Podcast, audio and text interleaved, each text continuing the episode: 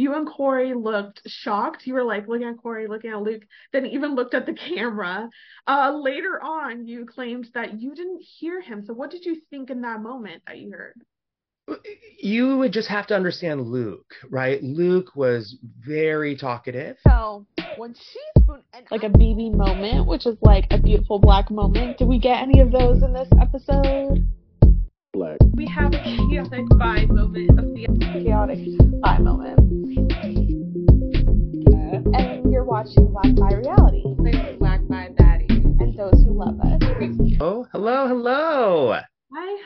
Hi, I'm Nicole Weaver of Black Bi Reality. I'm so happy to talk to you today. Me too. I'm happy to meet you. Yeah. My first question is What was it like being the only gay man in the house this season? There were a few queer people that you tried to have, like, I wouldn't say alliance and agreement with. how, yeah. how, how far were you trying to take that? Well, Izzy and I were actually in a final two. Right? So she named it It Takes Two. I thought we were going to the very end. Uh, I didn't realize that in the midst of playing her game that she would cut me so early. Mm-hmm. Um, and because I had sort of chosen her to be sort of my ride and die to the end, I, I never really questioned anything that she said. Uh, and maybe that's my detriment, uh, you know, because that's how I end up getting evicted. She's a part of that. Um, but yeah, like, uh, how did it feel being the only gay man? Like, it it's not unusual to be the only gay man in spaces like this. Mm-hmm. Um, so I wasn't surprised. Uh, what I wanted to do was show myself uh, as authentically as I could, but as a gay man that basically was proud of who they were and deserving to be there. I think a lot of times that uh, LGBT people make accommodations and basically uh, sometimes uh, put ourselves in a place where we're like, um, we don't belong, uh, but we absolutely belong and we deserve to be in the space that we are in. Uh, and I wanted to make sure that other house guests realize, like, I deserve to be here just like you, and I'm going to be fiercely competitive. Uh, and you will see sort of like what does it mean to be sort of uh, Hisam. Yeah, absolutely. Like you said, you are Izzy's number two, and now you're finding out she's so close to Cirie and Jared, who are a mother son duo. So it doesn't look like the best situation for her, but what do you think of her decision of cutting you so early? Well, I mean, I think that she was smart enough to realize and had told me she could not beat me. Uh, and she knew that. And I think that she was sort of looking at her other options. Mm-hmm. Um, you know, for me, I would have taken her to the very end right? Mm-hmm. And I would have been happy with either result, whether her winning or I winning, to be honest.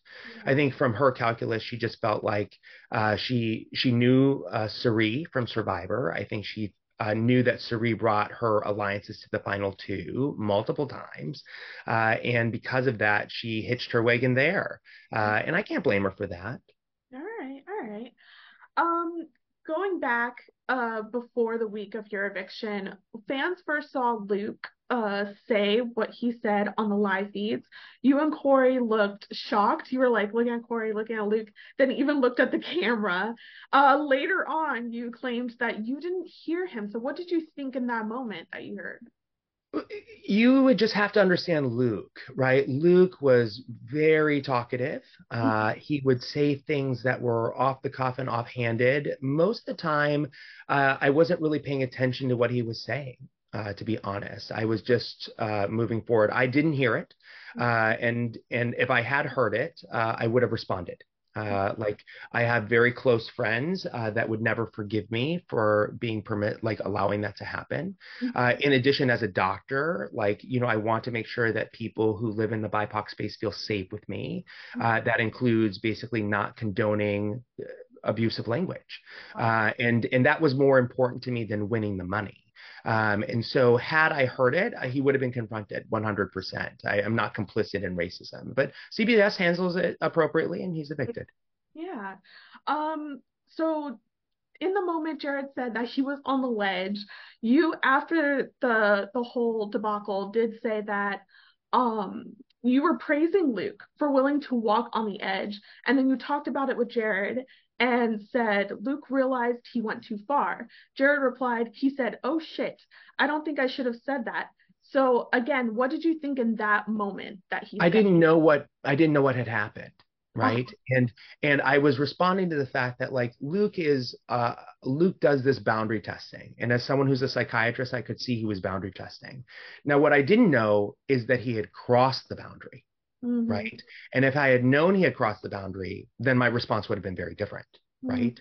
Mm-hmm. Um, but you only know what you know, and you only heard what you heard, and I had not heard it. Right now, if if we're going to play back and I had heard it, then of course at the minute I heard it, like you would have gotten a response from me, mm-hmm. um, and that's just the truth. And I know that there's some like some confusion of whether I heard or did not hear, but I can assure you, and uh, my friends can attest to you, I did not hear that.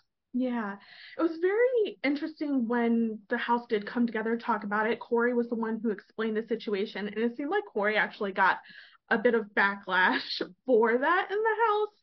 Um, was there ever a discussion between you and Corey claiming that you didn't hear? Some people felt like piecing together afterwards because the feeds kept cutting, honestly. And anytime his name popped up, it would cut. But it sounded like there was some kind of discussion between you and Corey. And with fans piecing things together, they're like, well, maybe Corey said something about you claiming not to hear. Can you clarify anything about that? Oh, what I will say is that, um, you know, my relationship with Corey is complicated. Mm-hmm. Um, I would say that um, I will let Corey share what he feels like he needs to share. Um, you know, from my perspective, what I can tell you is I didn't hear it. Uh, I honestly did not. If I had, I would have said something. Mm-hmm. Um, and that's just where we are. Mm-hmm. Um, but yes, I, I think if Corey wants to go into greater detail, he can. But I'm I, to me, it's like you know, it's I'm I'm moving on. Mm-hmm. Um, I think the only question I have, he had such hard stances in the house about honesty and integrity. If you would have made it to the jury house, which I think a lot of them did not want you there, what, they did not.